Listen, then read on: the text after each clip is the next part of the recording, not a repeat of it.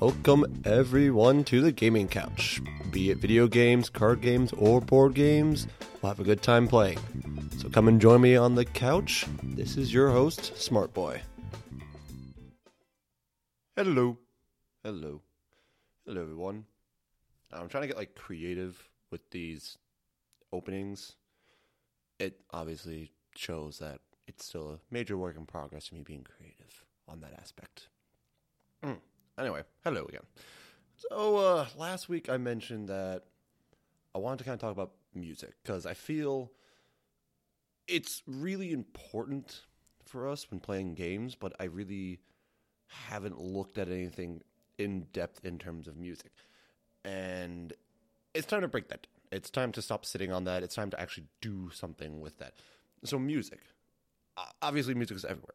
You know, listening in the car, playing games, you go to a concert, doing work, whatever. There's many reasons why we like to listen to music. And we all have different music that we enjoy, hmm, it's one way or another. All right. And in terms of games and even movies and TV shows, music plays a very important part because it can help show certain emotions, deliver a message. Various things can be done carried on those notes. And it's more than just the genre. It's more than just in an action movie, let's play a high paced action song, something like that. The songs that are specifically tailored to the events are the songs that then stick with us. They play over and over again in our head for a while. They make us feel a certain way playing it. We like our spine tingles, our skin crawls, stuff like that, both positive and negative, when we hear that song because we remember that event. Because when we hear that song, it's tied specifically to one single event that we remember from a game or movie or whatnot. And I started thinking about this recently because the other week I'm just kind of sitting there hanging out, doing my thing, and suddenly my mind decides to start playing in its head the really awesome theme song to the Rawk Hawk fight in Paper Mario Thousand Year Door. And this is what I mean about the music sticking with us. That song has been implanted in my mind for years, ever since I first encountered Rawk Hawk in Paper Mario Thousand Year Door. Because that song just kind of encompasses everything about his character. so now, those of you who don't know this character, Paper Mario Thousand Year Door, fantastic RPG game broken up into multiple chapters. Each chapter has you going and collecting a shiny object, a crystal star. And the third chapter in the game, you go to a place called the Glitz Pit, and it's just a fighting arena. Think of like, you know, a wrestling arena, whatever, however you want to look at it. But there's a bunch of fights, and it's a bracket system, so you just move up in the ranks until you reach champion, and then the champion has their belts. And when you first get to the Glitz Pit, you see a fight going on between Rawk Hawk, the champion, and some other fighter Rawk Hawk wins. he holds the championship still, all that kind of stuff, and then he holds the belt. And on the belt, you see the crystal star, and everyone's, and then you and your partner, like, okay, there's a belt, so we gotta fight our way to the top, beat the champ, and get the belt. Now, this chapter has a lot of mixed feelings by fans. On one hand, people don't like it because it's just a gauntlet. Like there are, there's a little like mystery thrown in there that you do here and there. But for the most part, it's just fight after fight after fight after fight after fight after fight and each fight's just a little bit different. There's some unique enemies to the Glitz Pit. The guy who runs the place always gives you like some special challenge to complete while doing the fight that you have to complete. Like if it says don't use items, you have to not use items the next fight, otherwise you don't go up in rank. So they throw a few little things in there to spice it up, but otherwise it's just fighting. I mean, a lot of chapters there's fighting. It's just different. It's in the world you're running around, so you're able to avoid the fights. But when you really think about it, the amount of fights in the Glitz Pit equals out to the amount of, amount of fighting you do in just about any other chapter, maybe a little bit more, depending on the length of the other chapters. It's just the way it's set up. But I, I love that chapter because I do kind of like the setting. I do kind of like the setting, but I like it because of that Rawk Hawk fight. As you're going through the chapter, every fight has a standard battle music that you hear whenever you go into a fight anywhere. That's just normal, right? Yet when you get to Rawk Hawk, the entire chapter has been building up to this fight against this big champ guy who's really confident, really cocky, talks a lot of shit. It's it's been amping you up to this fight, saying you gotta get there, you gotta get there, you gotta get the belt, you gotta get the belt, pushing you, pushing you, pushing you. And when you get to him, and the curtains open and the music starts, it is just this awesome rock song. Like adrenaline pumping. Because the game, like the people making the game, they knew that throughout the entire Glitz Pit, you are gearing yourself up and psyching yourself up for this fight. Now, Rawk Hawk himself, he's not that hard of an enemy because he's not the final boss of that chapter. I'll get to that in a second. So he's not too hard, and that's his music reflects that. He's very flashy. He's a he's a pro wrestler. Like when you ever watch pro wrestling, WWE or whatever, it it's an act. It's flashy. You know, the intros that the characters have when they come into the arena, stuff like that. It's very flashy.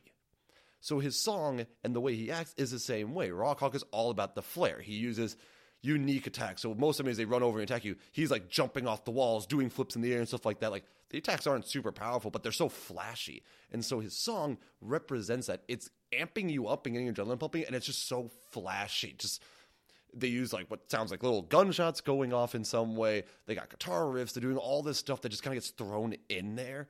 It's synced up very well, and it it blows you away. Like the first time you get in there, it just blows you away that this is the this is the fight. Like you're you're now ready, and that music starts going. Your blood starts pumping. Like let's do this. You get so amped up for it, and I love it. The music plays so well to the feeling of the character, to the feeling of the player at that point, and it reflects exactly who Rawk Hawk is. This big, flashy, confident, energetic guy. And then you beat him, and the music's over, and it's just kind of like, ah, that's it. You know, you, it's just done. The music just cuts out, and it's just done and you hear the crowd screaming and everything and it just feels so good and that song just it sticks. And so many people know that song. Like anyone who's played paper mario thousand year door you ask them i'd be willing to bet they they would remember that song like by heart. It's so memorable. And then with that following up from that the end of the chapter you discover that the guy running the place mr grubba has the real crystal star. The one on the belt was fake. He has the real crystal star and found out that that plus this machine thingy that he built somehow they don't really explain it but doesn't really matter he's able to drain the power out of people like out of the big champ fighters and keep himself powerful and young because he's he used to be you know the first champ. He was the guy that opened the glitz pit. He's all about the fighting. He wants to keep that energy. He wants to keep that you know that life essentially. It's hidden. It's secretive because he's essentially killing people to get their power and it's a pretty cool little twist. I, I, thought it was pretty cool. And what I like is when you reach him, you fight him in the Glitz Pit. There's been all this build up, there's this mystery of saying, don't go to the Glitz Pit when no one's out there, this, that, the other thing, warning you, warning you, warning you. And you eventually do go out into the Glitz Pit when no one's there, and it's just Grubba. And then he reveals, yep, I've been using machine, I'm draining power, I'm to amp up, and he just buffs up into this massive guy, Macho Grubba, and you fight him when you fight him, you're still in the Glitz Pit. You're still in the main arena. You're, you're in the main arena. You just fought Rawk Hawk in. So it's the same location. There's just no crowd. The setting is completely different. When the music starts, where Rawk Hawk was very energetic, loud, and had all sorts of sound effects going on and everything, very flashy, Grubba's, there's still some energy to it, but it's that very mellow, more electric style, you know? When he kind of looks like a synthwave or electric song that's more about the beat and rhythm than about the energy, that's Grubba's fight. Because this guy, you're fighting him, you're not supposed to be fighting him. You know, this is not a real fight. There's no crowd or anything like that. It's an underground fight against a guy who's just abusing power. And so the song reflects that with this kind of mellow feeling, but there's a little bit of electric in there of his energy. Like there are certain beats and certain rhythms that go on in the song that reflect this guy just amping up from artificial power. So Rawk Hawk uses like natural instruments, things like that, but Grubba's fight has more of that electronic synthetic noise to it, and that's ha- that's his fighting. It's not real, not anymore. Mean, he's, he was a fighter in the past, but now that he's gotten older, it's synthetic. It's not real power. It's borrowed power from other people that he injects into himself. And so the song's kind of reflecting that. And I still remember the song. It's a good song, but it's nothing like Rawk Hawk's song because the entire time you're amped up for Rawk Hawk. It's pushing you towards Rawk Hawk, so the music delivers it. But Grubba just kind of sneaks in at the end. So even though the song's good and re- you remember the song, it doesn't give you that same feeling. Like when I think of fighting Grubba, I'm a little more relaxed in turns thanks to the song because I, I didn't anticipate the first time I played. I'm like, all right, let me let me like I wasn't energized. I was thinking, I was trying to strategize how to take this guy down, the final boss. When Rawk Hawk, I was all about like just go, let's just go. I was just excited to get in there. Hmm. Another event of just like amazing storytelling. I go back to Dragon Age Origins. Dragon Age Origins is one of the greatest RPGs ever played because it was one of my first. Also, like it it has a lot of meaning to me because it was one of my first epics I ever played in terms of video games. It's very lengthy, lots of stuff going on. It has some pretty good storytelling to it too. But I remember the one song.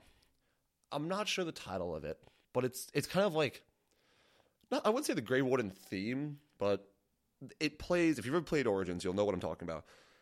It plays near the beginning of the game when you hang to Tower of Ostagar. It's like that initial skirmish that goes on down near the wilds.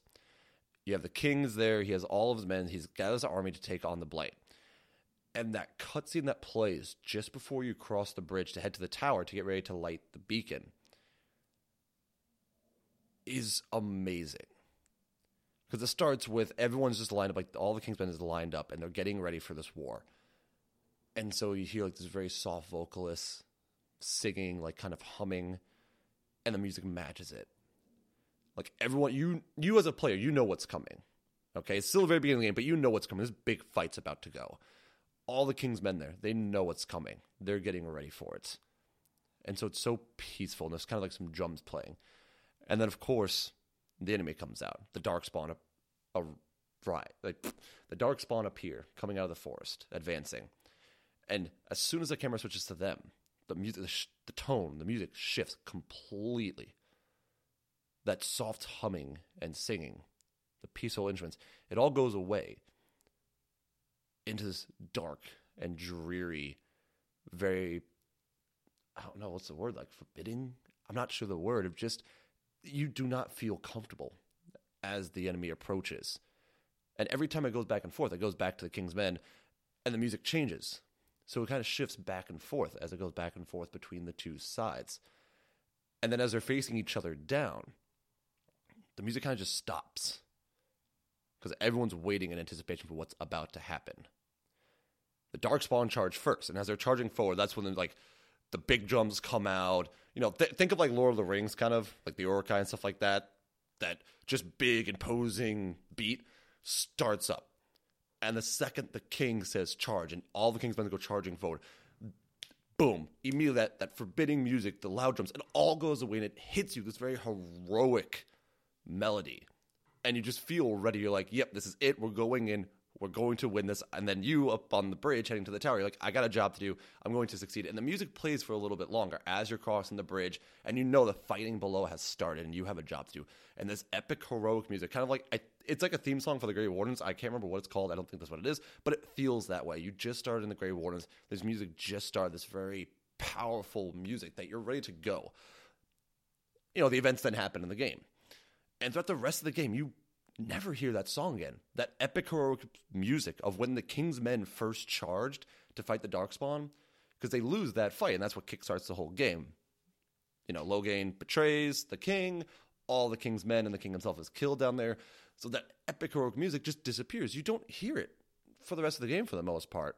You have all the other stuff going on. Like you know what you're up against, but you're still trying to make it work. And at the very end of the game, when you ma- march to Denerim to take it back from the Darkspawn and take on the Archdemon, as you're atop the hill before Denerim and you have all your men gathered, you have the entire army gathered, and depending on your choices, there's somebody's going to be giving a speech, right? Depending on what you end up doing, all right? either Alistair or the Queen. And they start to give off this speech, like trying to inspire all the men and saying, you know, let's get ready, let's go. And as they're saying that, the music starts up again. That same song from the very beginning of the game, when the king first led the charge against the Darkspawn down in the wilds, starts again. And you just feel good once again. Like, this is, was the intended purpose. We were supposed to win, and things went wrong. But now we're prepared more than last time. We're better prepared. And I'm here and I am stronger as a player. I am stronger and I'm ready to take on the enemy. And so the music kicks up again and your spine just tingles with like anticipation and excitement and joy because what's about to happen. You're like, last time we lost. And you start to remember everything. You start to remember your mentor, Duncan. You start to remember the king and everyone else that died tonight. You start to remember them because of that song, because it only played that one time. It has meaning, it has weight. And you start to think, I need to do this for them. I'm ready to go down there and I'm ready to win for them. Because it was we were supposed to win before, but we didn't. So now it's time essentially for like revenge. Like it's payback time and we're going to win. And I keep saying that word win because that's what the music makes you feel. It makes you feel like you're going to win. You're ready to win and you want to win. And the music pushes that angle so much. And I enjoy it so much. Like the atmosphere created. I mean, this even goes for a lot of horror games. Like that's if you're making a horror game, one of the biggest elements is exactly that. Now, I remember Dead Space and Bioshock, the way they did it Bioshock had a little more music than Dead Space because Dead Space was supposed to be like all alone in space. It pushed more of the sound effects. It did a little more on the jump scares than Bioshock, and Bioshock I think was a little more of the atmosphere because you would hear very basic melodies and tones in Bioshock as you're exploring the Undercity Water of Rapture, and Dead Space. Yeah, it, it, it as much as I don't like jump scares, the way Dead Space handled it with their sound effects worked very well because it would build things up. When nothing was really going on, there really wasn't any music. There didn't need to be. You know, when you're playing like Dragon Age Origins and other adventure games, a lot of times it's like ambient background music playing as you're just exploring the world or whatever. But Dead Space, Bioshock, there's like next to none. There was nothing going on. You were alone. Like there was nothing to accompany you. Even the music. A lot of times when music plays, you're at least accompanied by something. But those two games, there's nothing there. And so in Dead Space, when they hit you with that scare, they would play this loud screeching sound effect that would come out of nowhere. You felt it. And it was even worse. And in terms of worse, I mean like scarier, when they did have music. Because in all the other parts of the game, there's no music, you really think of anything. Like, hey, you might get a little bit like some necromorphs might jump out and attack you. It might be that loud screeching sound effect here and there. For the most part, you're kind of like calm because you're like, yeah, there's nothing happened. There's no music. But there were a few parts in the game. You're walking down the hallway, zigzagging through some rooms. It's very mellow. There's, there's very mellow sound effects kind of in the background. So there's something out there. You know something's out there because the music's telling you that. The music's playing this very soft ambient noise. Because then when things hit you, it gets extreme, and then it really kicks in. Like this is what I was building me up for. Like you're tense because the music is telling you to be tense subconsciously. It's like there's nothing there. You're not seeing anything. You're not interacting with anything. Because the music's there, you can tell. Like, yeah, there's. I need to be on my guard. Like it's a cliche. People always say that it's a cliche. When the music changes, something's to happen. Like when you play an RPG, oh, the music shifts that is about to be a boss fight. Because it's true. Because it's so true. When you want to convey a message, you use music. All right? You don't have to have anything else. You just need music. The last game I want to touch on, and I've talked about it before, is Furi. Because Furi does all that so well. It conveys messages, it makes you feel a certain way, it's memorable. Because each person you fight in that game the music is their personality. So like where where Origins use that big heroic music piece to set the stage for you, and where Paper Mario had Rawk-Hawk's very energetic and flashy music, and Macho Grubba's more mellow, underground, electric, synthetic music.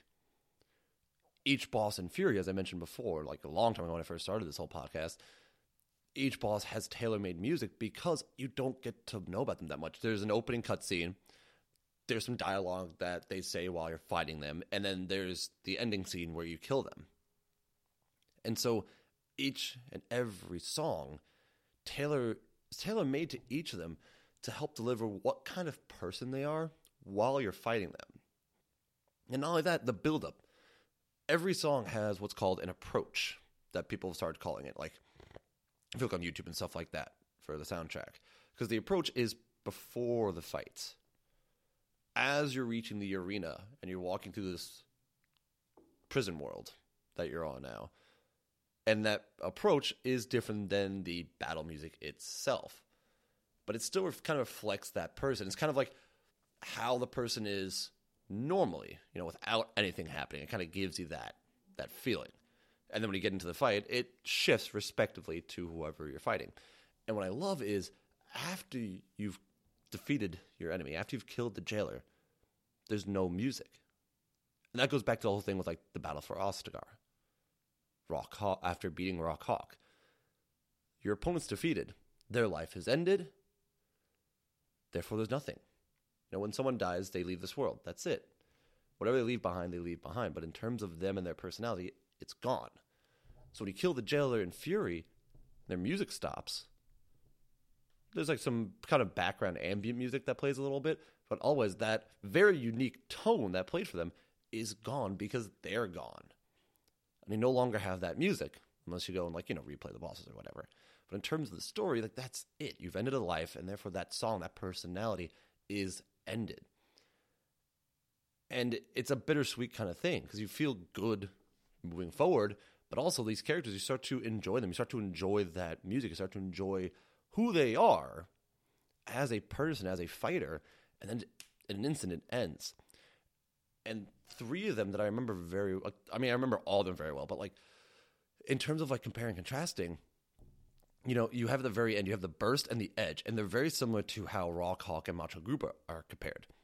When you reach the burst, this sniper lady hunter with a rifle powerful enough to kill you in one hit, she has this massive arena, mostly ranged combat. And when I listen to the music, I feel like I'm at a nightclub. You know, like a like a futuristic nightclub kind of thing. That's her music. You just get pumped. Like you just you just have so much fun because she enjoys it. No, she's doing.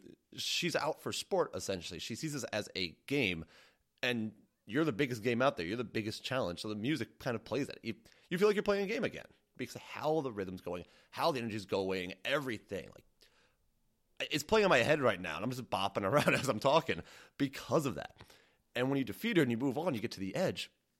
The edge is completely different. The edge is more of a samurai style character. It's very calm, He's very peaceful. He's very focused and determined, and he he also sees Ryder as a challenge. But where the Edge saw him more as a challenge of sport, Edge sees him as a challenge of character and a challenge of a warrior, saying, "I can improve myself by fighting you." I've talked about him before. The Edge Four, he tries to push you more, and so the music is very simple. Like where the other bosses, the music kind of shifts between ma- like major phases because every all the other bosses have it at some point when they're faced. They have a major shift in how they fight, and the music shifts with them. But the Edge, for the most part, pretty much fights the same way the entire time. There is a point in the like halfway through the fight where it switches to a 2D fencing style, and he's using a giant oar instead of a sword to fight you. It's still the same thing though. It's just your sword, his weapon. You know, not always a sword mono e mono, nothing else, nothing flashy. He's not about flashy comedy, he's about just one to one. And so the music just kind of stays the same. That very just mellow. You know, it doesn't amp you up because the music wants to stay calm. Because the entire point of fighting the edge is focusing, staying calm, planning your attacks, reacting to your opponent. That's what the edge is all about in terms of a fighter, in terms of his personality, his beliefs. That's what he's all about, and the music greatly reflects that. Because where Bush, where Burst's music is getting your attention, getting you hyped up, and pulling you all over the place, because she's all over the place, and you're trying to figure things out. Edge is right there in front of you, and so the music wants to ensure that your attention doesn't go elsewhere. The music wants to ensure that you're right here, you're focused right in on who this guy is and nothing else. And then another one another boss that I do want to bring up in terms of this whole music thing was um wow, I feel like an idiot. Her name escapes me. Wow, I'm bad. The sixth boss. Why can't I remember her name? Yeah, I'm sorry. I'm sorry for those of you who played Furi. I can't remember her name.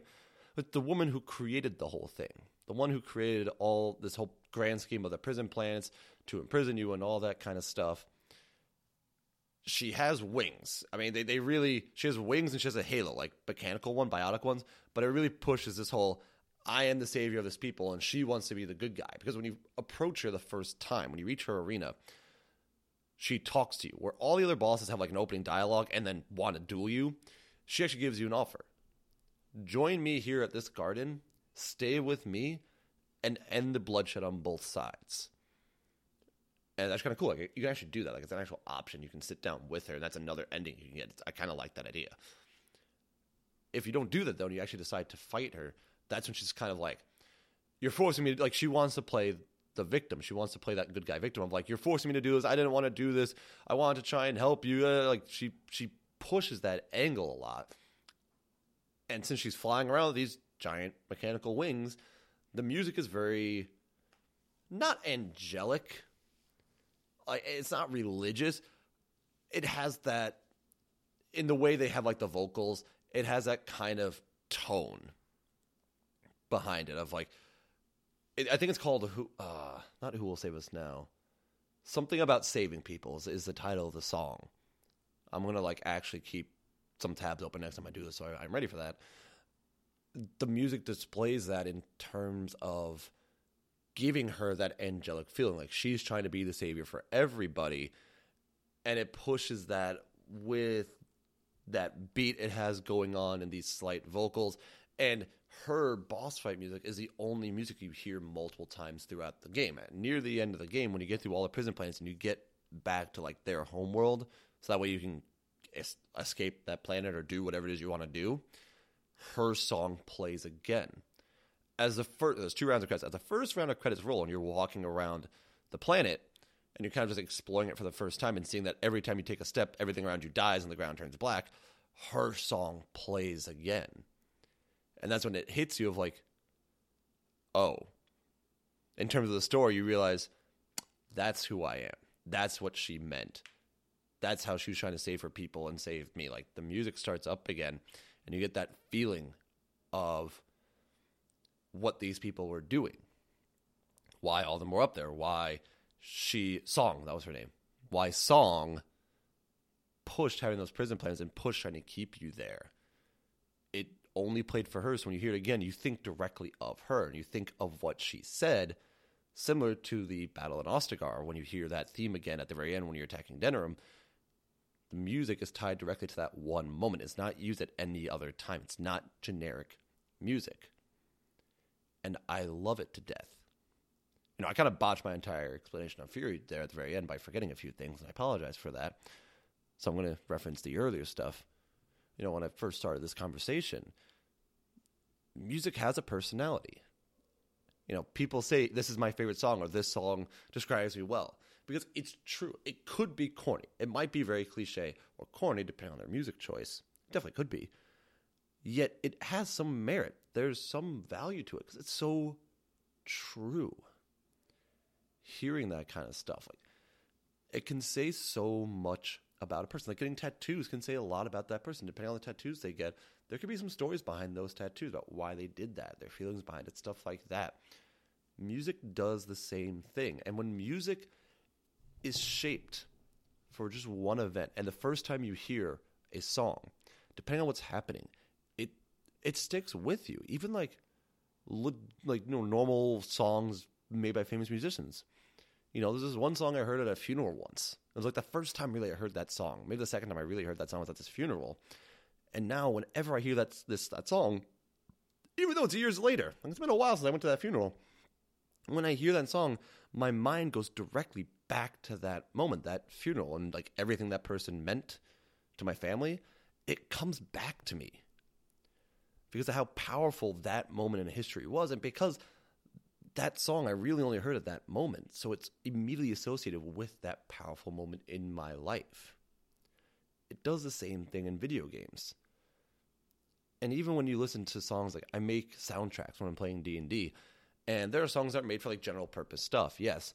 However, I don't really hear the songs until I start playing D&D cuz I'm looking for like special like certain type of music and so I make playlists, and when I listen to those playlists, I always think about those adventures because that's the music is tied to that for me. Think about it. You play your next game you're playing, or even just now. Think about those moving moments. What made a moment while you were playing a game so powerful for you? All right. Was it the characters? Was it the action going on? The events that transpired? was it the music? You know, what things happened made the moment stick with you and kind of make you go back to the game too? Because sometimes that music pulls you back. I started playing Fallout 3 again because I wanted to listen to Galaxy News Radio. The songs on that are amazing. So keep that in mind. All right.